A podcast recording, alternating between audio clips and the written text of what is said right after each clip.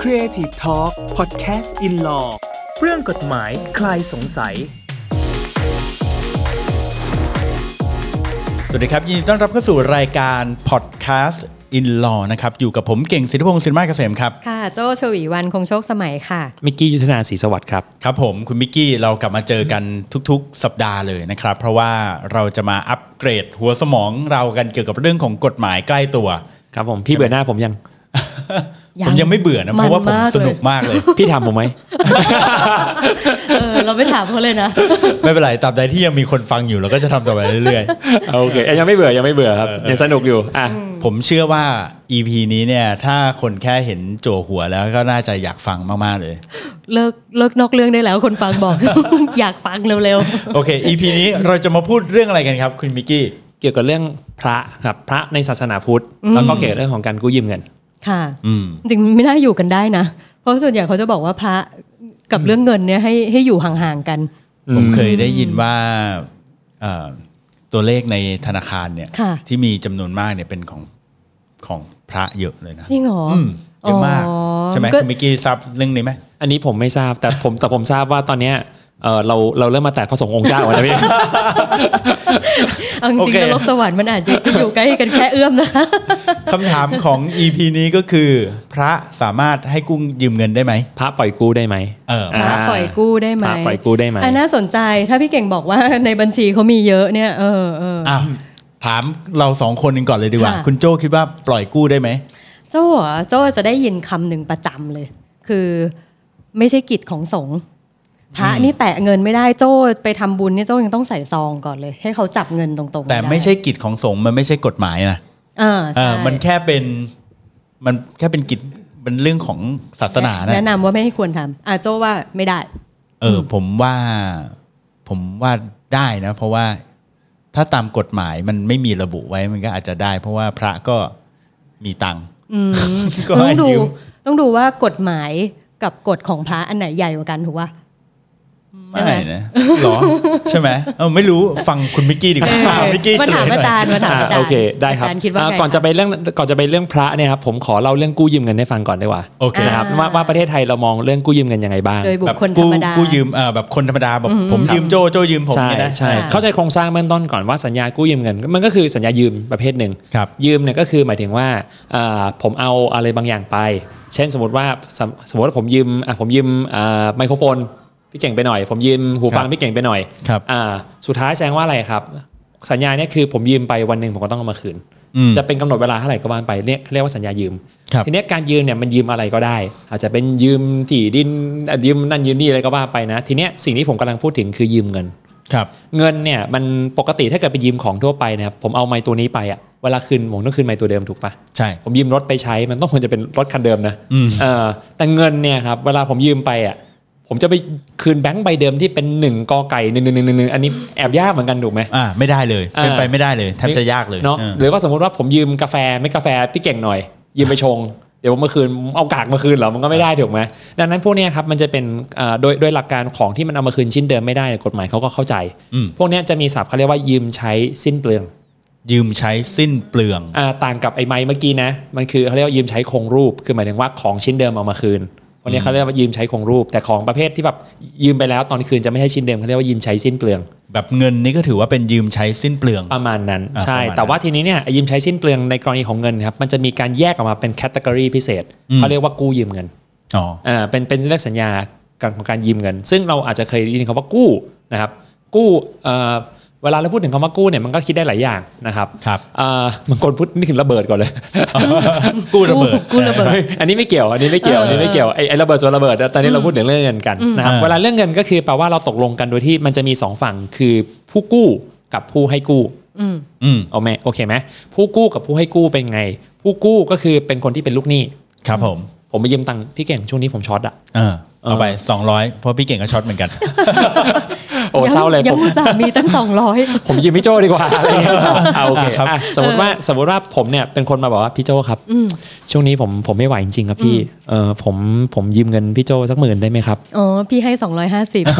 โอ เคครับ มีเยนิดนึ อะไปหงน่อย เก่งครับนิดนึง เอออ่ อ่ะ เออ โอเคอ่ะสมมติว่าตกลงเรียบร้อยปุ๊บเนี่ยอ่าถ้าผมกู้สำเร็จ อืม สถานะผมคือเป็นผู้กู้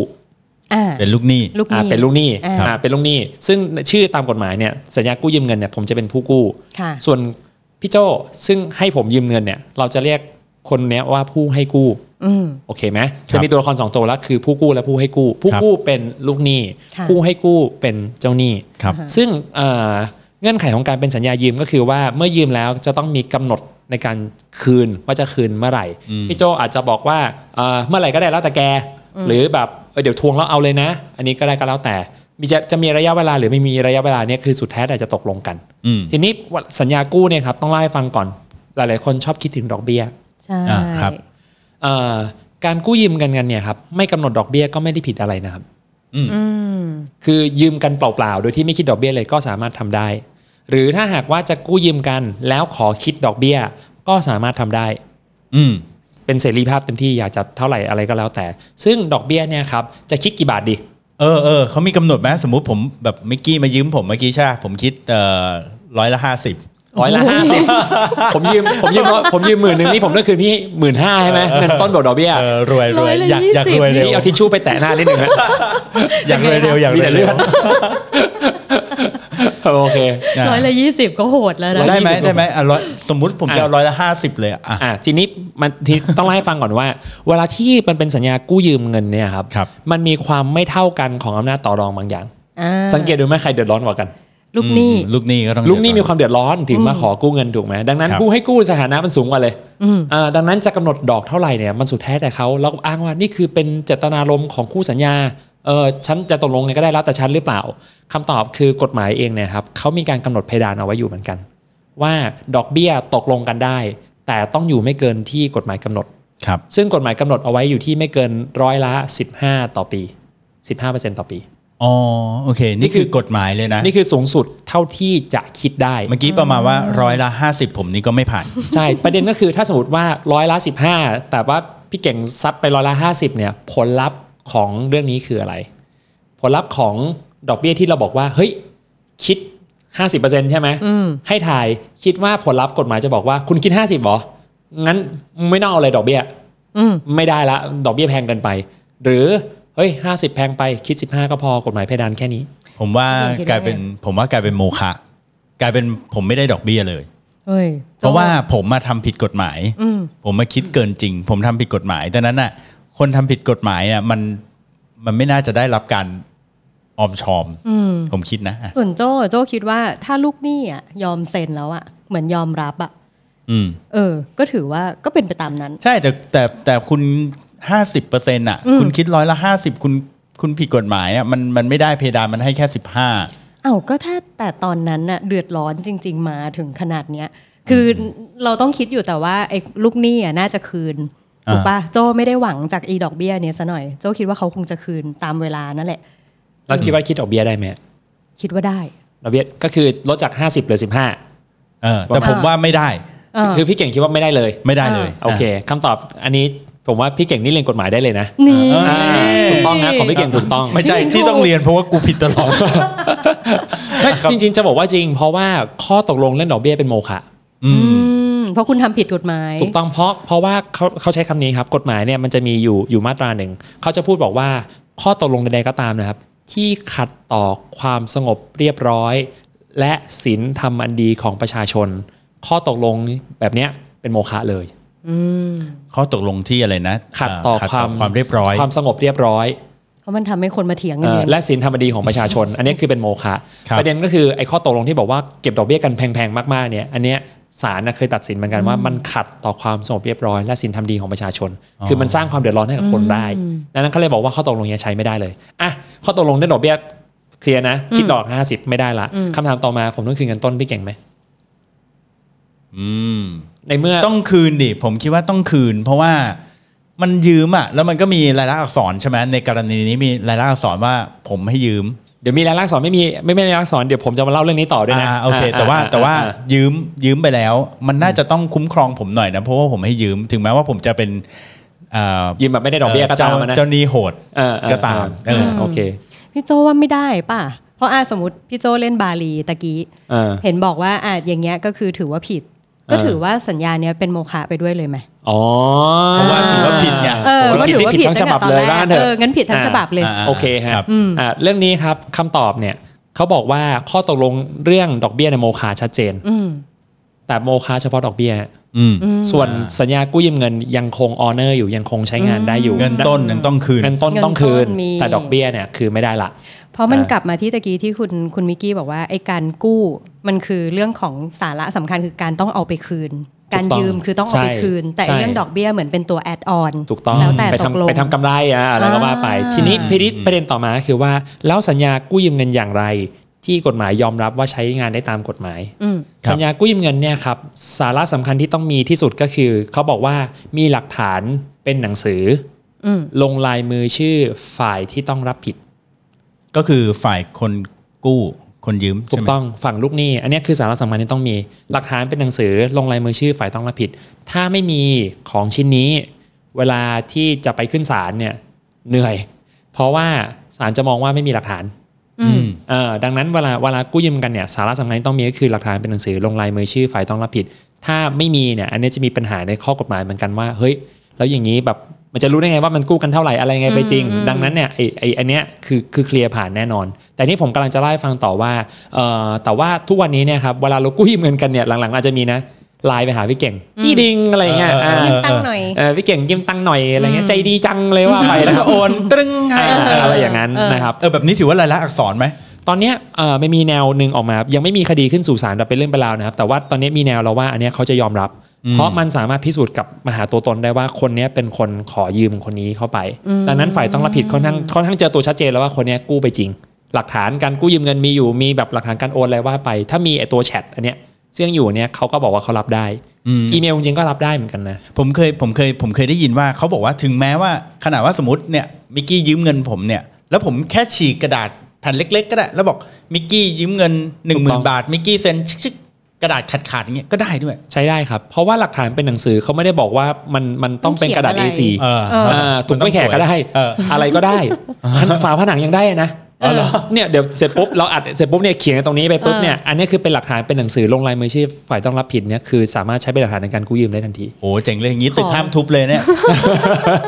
ใช้เป็นหลัก ล้อ ฐา ปูนอัน น นี้ไปล้อปูนแผ่นนี้ไป ว่าพี่โจให้ยืม 250 บาทเนี่ยเออ เออพวกนี้คือคือหลักฐานที่ที่สามารถนำไปใช้ได้คือในมุมของ อืม อิเล็กทรอนิกส์เนี่ยมันจะมีเรื่องของลายมือชื่ออิเล็กทรอนิกส์ซึ่งเขาบอกว่าสถานะเทียบเท่ากับลายมือชื่อที่เป็นปากกาหมึกเส้นสดเหมือนกัน ครับ เอ่ออันเนี้ยเขาก็เลยยอมรับว่าไอ้พวกอิเล็กทรอนิกส์เนี่ยถ้าถ้าพิสูจน์กลับมาหาตัวตนได้เขายอมรับว่ามีหลักฐานเป็นหนังสือ ลงลายมือชื่อฝ่ายต้องรับผิดได้อยู่เหมือนกัน อันนี้คือสิ่งที่เขาเขา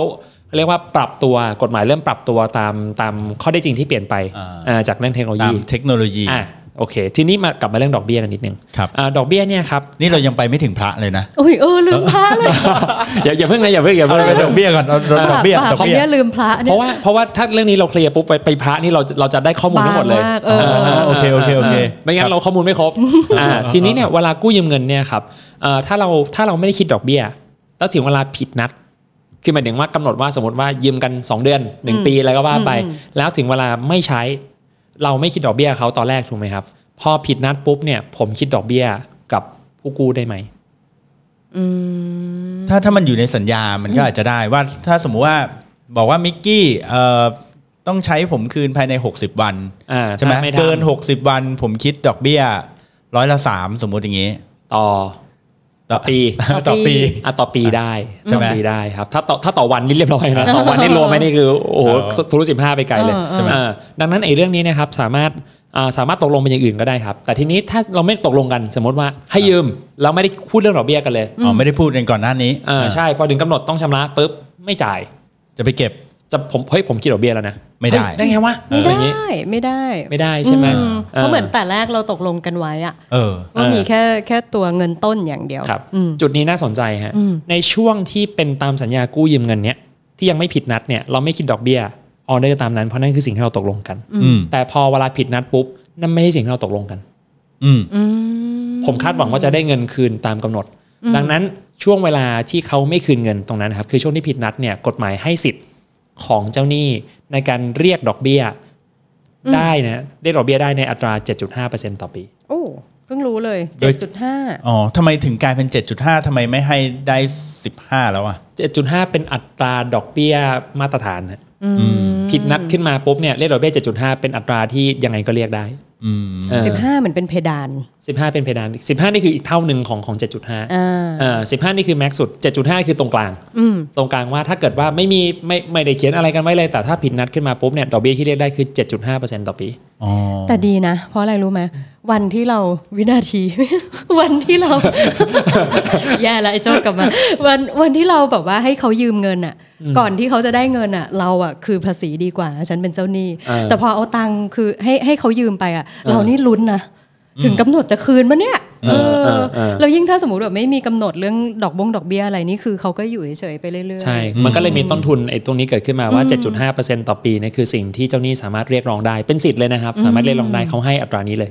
7.5 ดีกว่าฝากแบงก์แน่นอน เออเออเออเออโห นี่ความรู้ใหม่ 7.5เปอร์เซ็นต์ โอเค ใช่ ทีนี้พอพอถึงทีนี้คำถามต่อมาคือ แล้วถ้าสมมติว่าผมเนี่ยตกลงกับเอ่อลูกหนี้เอาไว้นะครับว่าผมคิดดอกเบี้ย 15% ครับ อ่ะผมเต็มสตรีมเลยนะ 15%ถ้าถึงเวลาผิดนัดชำระหนี้ปุ๊บเนี่ยผมเรียกดอกเบี้ยได้ 7.5 หรือผมเรียกดอกเบี้ยได้ 15 สิบ อ่า ห้า สิบห้าดิเพราะว่าเราตกลงกันที่สิบห้านะ ถูกต้องครับ ถู ถู ก ก ไหม ต้องครับ อ่า ดังนั้นเนี่ยอัตราดอกเบี้ยเนี่ยคือถ้าไม่เคยตกลงกันไว้หรือตกลงต่ำกว่า ครับ 7.5 เราสามารถเรียกให้สูงถึง 7.5 ได้ในช่วงที่ผิดนัด อืม แต่ถ้าเกิดว่าเรียกสูงแต่แรกอยู่แล้ว ก็แครี่ออนต่อไปเลยไอ้สิบห้าก็สิบ ห้าต่ ยา อ ว ไป ยาวๆไป เลย ยาวไป จริงๆ อันนี้ขอเป็นไซส์ซอรี่นอกเรื่อง 7.5 ร้อยละ 7.5 ต่อปี ภาษากฎหมายเนี่ยเขียนอ่านยากมากนะ7กึ่ง เจ็ดกึ่ง เออ ครึ่ง เจ็ด กับ เจ็ดหนึ่งส่วนสองอ่ะเออเจ็ดเจ็ดหนึ่งส่วนสองคือใช้คำว่าเจ็ดกึ่งโอ้โหผมตอนผมอ่านตอนผมเรียนนี่ผมงงเลยนะโอ้โหเจ็ดกึ่ง เจ็ดกึ่งเปอร์เซ็นต์เหรอ หรือว่าร้อยละเจ็ดกึ่ง ร้อยละเจ็ดกึ่ง อ๋อเขาพูดอย่างงี้ ต่อปี พี่เก่งสูงเท่าไหร่คะ ผมสูงประมาณร้อย 172กึ่ง ฟังดูมันกึ่มกึ่มๆไงไม่รู้นะอ่า คือเข้าใจว่าคงแปลจากภาษาอังกฤษมาว่า half อ๋ออ เออคือคืออันนี้เป็นไซส์อีกเรื่องหนึ่งนะเป็นไซส์สอรี่อีกเรื่องหนึ่งกฎหมายไทยที่เราใช้อยู่ในทุกวันเนี้ยครับมันจะมีกฎหมายหลักอยู่บางฉบับเหมือนกันที่แบบเราเราร่างกันมาตั้งแต่สมัยนู้นน่ะนานมากเลยนะครับเอ่อมันเป็นกฎหมายที่เราเอานักกฎหมายจากต่างประเทศอะมาร่วมกันแปล อืม เป็นภาษาอังกฤษ แล้วคนไทยไปแปลไทยกลับมาอีกทีหนึ่งอันนี้เกิดขึ้นในสมัยนู้นนานมามากแล้ว ซึ่งไอ้พวกเนี้ยครับมันทำให้เอ่อภาษาบางภาษาเวลาเราแปลกลับมาปุ๊บมันจะมีภาษางงๆเวลาไปเป็นไทยกลับมานิดนึงแต่ว่าทุกคนก็เรียนกฎหมายก็จะเข้าใจมันได้ แต่คนไม่เรียนกฎหมายเวลาเจออย่างนี้จะงงไปเลยว่ามันคืออะไรนะครับอ่ะกลับมาเรื่องของเราต่อเรื่องพระละอ่า ตอนนี้เราเข้ามาเรื่องพระละเอ่อมันเคยมีคดีเนี้ยขึ้นสู่ศาลฎีกานะครับเป็นเรื่องเป็นราวมากคือเล่าให้ฟังก่อนว่าทำไมผมใช้คำว่าศาลฎีกาบ่อย เวลาขึ้นเวลาขึ้นศาลในประเทศไทยอะครับปกติเราจะมีศาลอยู่สามชั้นอันนี้ไม่ใช่หมูนะ ครับ สารสาร สาร เรา นะ เราจะมีเราจะมีศาลชั้นต้น ครับ ศาลอุทธรณ์และศาลฎีกา อืม ชั้นต้นเนี่ยก็คือรับคดีมาเรียบร้อยปุ๊บถ้าไม่พอใจในคำตัดสินในคำพิพากษา เราสามารถอุทธรณ์คดี อุทธรณ์ก็คือว่าแอปพิวอ่ะก็คือว่า อืม ขอขอ เอา ไป ใหม่ ต่อ เอาใหม่ ขอรื้อ เอ้ยขอขอขออีกที อืม เขาเรียกว่าถ้าเกิดถ้าเกิดเป็นทางทฤษฎีเขาเรียกว่า court of error คือหมายถึงว่าเผื่อผิดพลาด อ๋อเผื่อสารชั้นแรกเนี่ย ศาล ตัด ชั้น สินไม่ไม่ สารชั้นแรกเนี่ย ใช่ เขาเรียกว่าไอ้ เออ เป็นเป็นเป็นเป็น fact finding ก็คือว่าหาข้อได้จริงกันให้จบก่อนอ่าถ้าจบปุ๊บตัดสินเรียบร้อยปุ๊บรู้สึกว่าเฮ้ยต้องมีอะไรผิดพลาดแน่เลยชั้น เหมือน สอง นึก เนี่ย อะไรขึ้นได้อีก เออเออออาจจะอะไรอย่างนั้นก็จะไปเป็นชั้นที่ 2 แต่ว่านึกอะไรขึ้นได้อีกแล้วมานำสู่นำพิสูจน์เพิ่มเขาไม่รับแล้วนะครับ อ้าวเหรอคะ เขาถือว่าเขาได้ยิงจบที่ศาลชั้นต้น ไม่สืบเพิ่มแล้ว อืมอืม ศาลศาลอุทธรณ์จะมาพิจารณาว่าเอ๊ะสรุปมันมันถูกหรือผิด อ๋อแค่พิจารณา เอามาพิจารณาต่อว่า แไม่รับเพิ่แล้วอืม มาทบทวนอีกรอบหนึ่ง ครับ สรุปที่ตัดสินไปถูกหรือผิด เพราะฉะนั้นแฟกต์อะไรที่เจอระหว่างทาง นิ่งแล้ว ไม่เอา นิ่ นิ่ งแล้ว อืมโอเค นิ่งแล้วนิ่งแล้ว ปัญหาข้อกฎหมายเช่นอย่างนี้เรียกว่ากู้อย่างนี้ไม่เรียกว่ากู้อันนี้ก็เดี๋ยวค่อยไปว่ากัน อ๋อ เออและสุดท้ายเนี่ยก็จะไปสู่ศาลฎีกาศาลฎีกาคือเขาเรียกว่าเป็น court of policy คือหมายถึงว่าเป็นเป็นการตัดสินเชิงนโยบายว่า จากนี้ไปการตีความกฎหมายนี้จะวิ่งไปทางไหน อืม อ่าแล้วแล้วพอศาลฎีกาเป็นศาลสุดท้ายครับเราเลยจะดูคำพิพากษาศาลฎีกากันว่า แนวที่ศาลไทยไปปกติจะเป็นยังไงกัน อันนี้เราก็เลยคนเรียนกฎหมายก็เลยจะศึกษาเรื่องนี้เยอะหน่อยจะได้รู้ว่าศาลไทยถ้าขึ้นศาลเนี่ยก็จะไปแนวเนี้ยแหละ ที่ มีพลิก สุด บ้างเหมือนกันเออมีเป็นที่สุดแล้ว มีพลิกบ้างเหมือนกันแต่ว่าไม่บ่อย เราก็จะเชื่ออันนี้แบบเซฟเซฟเออว่าอันนี้ค่อนข้างชัวร์ทีนี้เอ่อคดีนี้เนี่ยครับก็คือพระนะครับ อ่ากลับมาเรื่องพระ เอาเงิน แล้วอ่าโอเค เอาเงินให้ญาติโยมกู้ ครับ เออก็คือญาติโยมก็บอกว่าหลวงพี่หลวงพ่อนะครับ อ่า เออขอยืมเงินหน่อย ขัดสนจังเลยช่วง อ่า นี้ ช่วงนี้ลำบากนะครับก็ก็เลยมายืมหลวงพ่อหลวงพ่อบอกได้นะครับสมมติว่า ยืมไปสมมตินะยืมไปหมื่นหนึ่ง มือหนึ่ง นะครับคิดดอกเบี้ย 15%นะครับก็มีหนังสือแบบมีสมุงสมุดนะพระก็ให้เซ็นเรียบร้อยเลย ถูกกฎห นะครับ มายทุกอย่าง อ่าเรียบร้อยปุ๊บนะครับ อ่า ปรากฏว่าพอถึงเวลาเนี่ยไม่ชำระหนี้ จ ถึงเวลาผิดนัดไม่ชำระหนี้นะไม่ชำระหนี้ปุ๊บก็ผิดนัด ก็ไปเรียกร้องเรียกร้องปุ๊บก็ไม่ยอมจ่ายพอไม่ยอมจ่ายปุ๊บเนี่ยคดีก็เลยขึ้นสู่ศาลเอ่อขึ้นสู่ศาลแล้วเอ่อทางฝ่ายลูกหนี้ครับก็เลยมีข้อต่อสู้ต่างๆ โยนขึ้นมานะครับคิดว่าคิดว่าจะต่อสู้ว่าไงบ้าง พี่โจ้อะกลับไปคำเดิม ใช่ใช่ พี่ ใช่ โจ้คิดว่ามันไม่ใช่กิจของสงฆ์ อ่า พระ เออ ก็คือพระพระคือผู้เผยแพร่ศาสนา อืม พระคือจุดศูนย์รวมจิตใจอะไรก็ว่าไป อ่า ไอการภาวะว่าจะไปยืมเงิน คุณไปสถาบันทางกฎหมาย หรือจะไปกับคนทั่วไปอ่ะไปเลย อ่า เออพี่ว่ากรณีนี้อะมันไม่ใช่กิจของสงฆ์ อ่า แล้วถ้าพระให้กู้ยืมเงินไป อ่า ก็คือถือว่าฟาวอ่ะ คือแบบ อ๋อก ฎหมายพี่ว่ามันไม่ไม่ได้มาควบคุม พี่คิดว่างี้ โอ นะ เคโอเค เออ เอ้ยแบบแต่ถ้าแบบนี้มันจะเป็นช่องว่างนะอย่างนี้ผมก็ไปหลอกพระก็ได้ว่าหลวงพี่ขอยืมตังค์หน่อย อ่า อย่างเงี้ยแล้ อ่าว หลวงพี่ก็น่าจะใจดีให้ผมยืมอยู่แล้วแล้วผมบอกเดี๋ยวเดี๋ยวเดี๋ยวให้ดอกเบี้ยร้อยละ 30 เลย อ่าอ่าอ่า หลวงพี่โลภหน่อยหลวงพี่ก็ให้ หลวงพี่ลบได้ด้วยเหรอ พี่ สมมติอะสมมติสม หวั มติ งว่า เออ จะได้ หวั สิ ง บ ว่า ห้าเปอร์เซ็นต์นั้น ออเออ เดี๋ยวเออจะได้มาช่วยชำนุบำรุงอะไรเนี่ย เออเออเออ เสร็จปุ๊บ น่าน่าสนใจ สุดท้ายผมรู้กฎหมายไงงั้นผมไม่คืนเลย เออยังไงก็เขาก็ฟ้องไม่ได้อยู่ดีนี่มันเป็นช่องว่างนะอ่ะ อ่าโอเคครับ คือเรื่องเนี้ยเราต้องเข้าใจก่อนว่ากฎหมายเนี่ยครับกฎหมายที่ดีนะ อืม และการตีความกฎหมายให้ดี ไม่ควรให้เกิดผลอะไรประหลาดประหลาด อ่า อืม ๆคือคือกฎหมายที่ดีมันควรจะเป็นกฎหมายที่พอบังคับใช้จริงปุ๊บเนี่ยมันทำให้โครงสร้างสังคมมันไม่บิดเบี้ยว อืม คือคือผมต้องบอกก่อนว่าไม่ใช่กฎหมายทุกฉบับที่มันจะมันจะคงโครงสร้างนี่นะบางทีออกมาบิดเบี้ยวก็มีเยอะนะ อ่าๆ แต่ผมกำลังบอกว่าหลักการของกฎหมายให้ดี คือเมื่อนำมาบังคับใช้จริงปุ๊บมันไม่เกิดผลอะไรประหลาดประหลาดๆ อืม เออมันไม่บิดเบี้ยวไม่ได้มีอะไรแปลกๆ เคสนี้เนี่ยเอ่อศาลฎีกาตัดสินมาค่อนข้างเคลียร์แล้วผมว่าเหตุผลค่อนข้างชัดเจนฮะเอาอย่างแรกก่อนเลยว่ากฎหมายไม่ได้ห้ามพระหรือนักบวชในการปล่อยกู้ อืม เรามองสถานะของพระเนี่ยเทียบเท่ากับบุคคลธรรมดาหนึ่งคน ก็คนหนึ่งคน เออจริงๆจะบอกว่าในอย่างอย่างของกฎหมายภาษีครับบุคคลธรรมดาเนี่ยรวมถึงพระด้วยนะ อ๋อเหรอ เออบุคคลธรรมดาต้องยื่นภาษีรวมถึงพระด้วย ถ้าพระมีรายได้ก็ต้องไปยื่นภาษีเหมือนกัน พะก็ต้งไปสีย แต่พระเขาไม่มีรายได้นะ จริงเหรอครับ รับกิจนิมนต์อะไรยังไง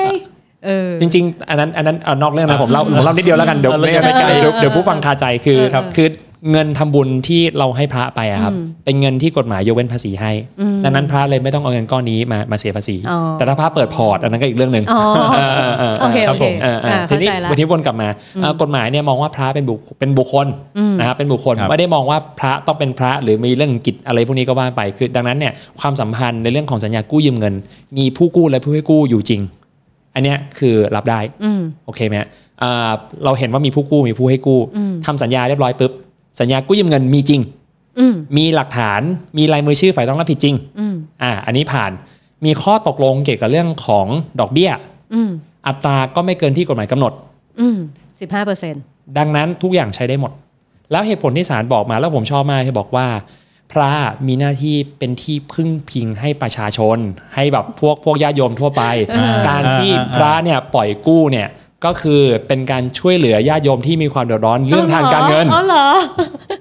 ส่วนพี่เจ้าบอกว่าเป็นที่พี่พึ่งทางใจก็พอไม่ต้องมาพี่พึ่งทางเงินอะไรอย่างเงี้ยเออ ไม่คือคือเขาก็เลยบอกเพราะว่าเพราะว่าข้อต่อสู้ของทางญาติโยมบอกว่าเป็นพระปล่อยกู้ได้ไงแล้วคิดดอกต้องแพง เออ เออ นี่มัน นี่มันพระจริงหรือเปล่า อะไรเงี้ย เออ เนี่ยออกไหม เออ ซึ่ง เออ ซึ่งจริงๆ แล้วด้วย ด้วยความเคารพผมว่า ผมว่ามันเป็นเรื่องที่เข้าใจได้ว่าทำไมจะมีข้อต่อสู้อย่างนั้นที่เราจะทนายคงหาข้อต่อสู้มาให้แหละเออแต่ว่าพอศาลตีความตรงนี้มา ก็ค่อนข้างเคลียร์ว่าในมุมที่พระปล่อยกู้ มันไม่ใช่ มันมันไม่ใช่ว่าพระเป็นเจ้าหนี้หรือแบบเป็นแบบมาปล่อยกู้อ่ะ จริง ๆ พระก็คือว่าให้เงินเพื่อไปช่วยเหลือเรื่องทางการเงินในระหว่างที่บางคนมันไม่มีความพร้อม อันนั้นคือสิ่งที่ศาลตีความออกมา ซึ่งพอผลลัพธ์นี้เกิดขึ้นปุ๊บ มันไม่เกิดผลประหลาด แสดงว่ามีหนี้กันจริง ดอกเบี้ยไม่เกินอัตราที่กฎหมายกำหนด คุณเป็นหนี้เขาก็ต้องใช้ เพราะถ้าหากว่าเราตีความว่าสัญญานี้โมฆะหมดเลยนะ อืม แปลว่าอะไร ถ้าโมฆะ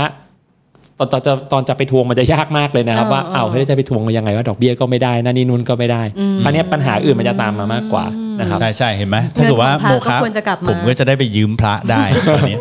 สบาย ใช่ใช่ เออ ดังนั้นเนี่ยเรื่องนี้ที่อยากเล่าให้ฟังคืออยากอยากให้เห็นภาพหนึ่งนะครับว่าบางครั้งอ่ะเราจะมีข้อสงสัยพวกนี้เป็นเรื่องธรรมดา แต่กฎหมายที่ดีอย่างหนึ่งก็คือ มันไม่ควรจะเกิดผลอะไรประหลาดประหลาดๆเมื่อมีการบังคับใช้ขึ้นมาจริง อืม ถ้าเราเห็นกฎหมายอะไรก็ตามที่มันออกมาใช้แล้วผลลัพธ์มันประหลาดประหลาดๆนะครับให้รู้ไว้แล้วกฎหมายนั้นอาจจะเป็นกฎหมายที่ไม่ดี อืม ว้าว หรือตีความอีกครั้งไม่เหมือน หรือเราจะยกตัว ดิม อย่างสัก อย่าอย่าอย่าลืมนะคะนรกสวรรค์บางครั้งมันบางแค่นิดเดียว โอเค ครับผม EP นี้ประมาณนี้นะ ค่ะ EP นี้ที่ ถือว่ายาวพอสมควร โอ้จากตอนแรกเรานึกว่าจะไม่ยาวมากเนอะสนุกดี อืมแต่ว่าสนุกดีนะครับผม ค่ะ โอเค ก็ประมาณนี้สำหรับรายการ Podcast in Law นะฮะ รายการใหม่ผมจำชื่อไม่ค่อยได้นะครับ ค่ะ อ่าขอบคุณที่ติดตามนะครับ แล้วเดี๋ยวมาพบกันใหม่ EP ที่ 4 นะครับ ค่ะ ผมสำหรับวันนี้ผมเก่งสิทธิพงศ์สินมากเกษมครับ ค่ะ โจชวีวันคงโชคสมัยค่ะ มิกกี้ยุทธนาศรีสวัสดิ์ครับ ค่ะ ครับ ต้องลาไปก่อน สวัสดีครับ สวัสดี สวัสดีครับ ค่ะ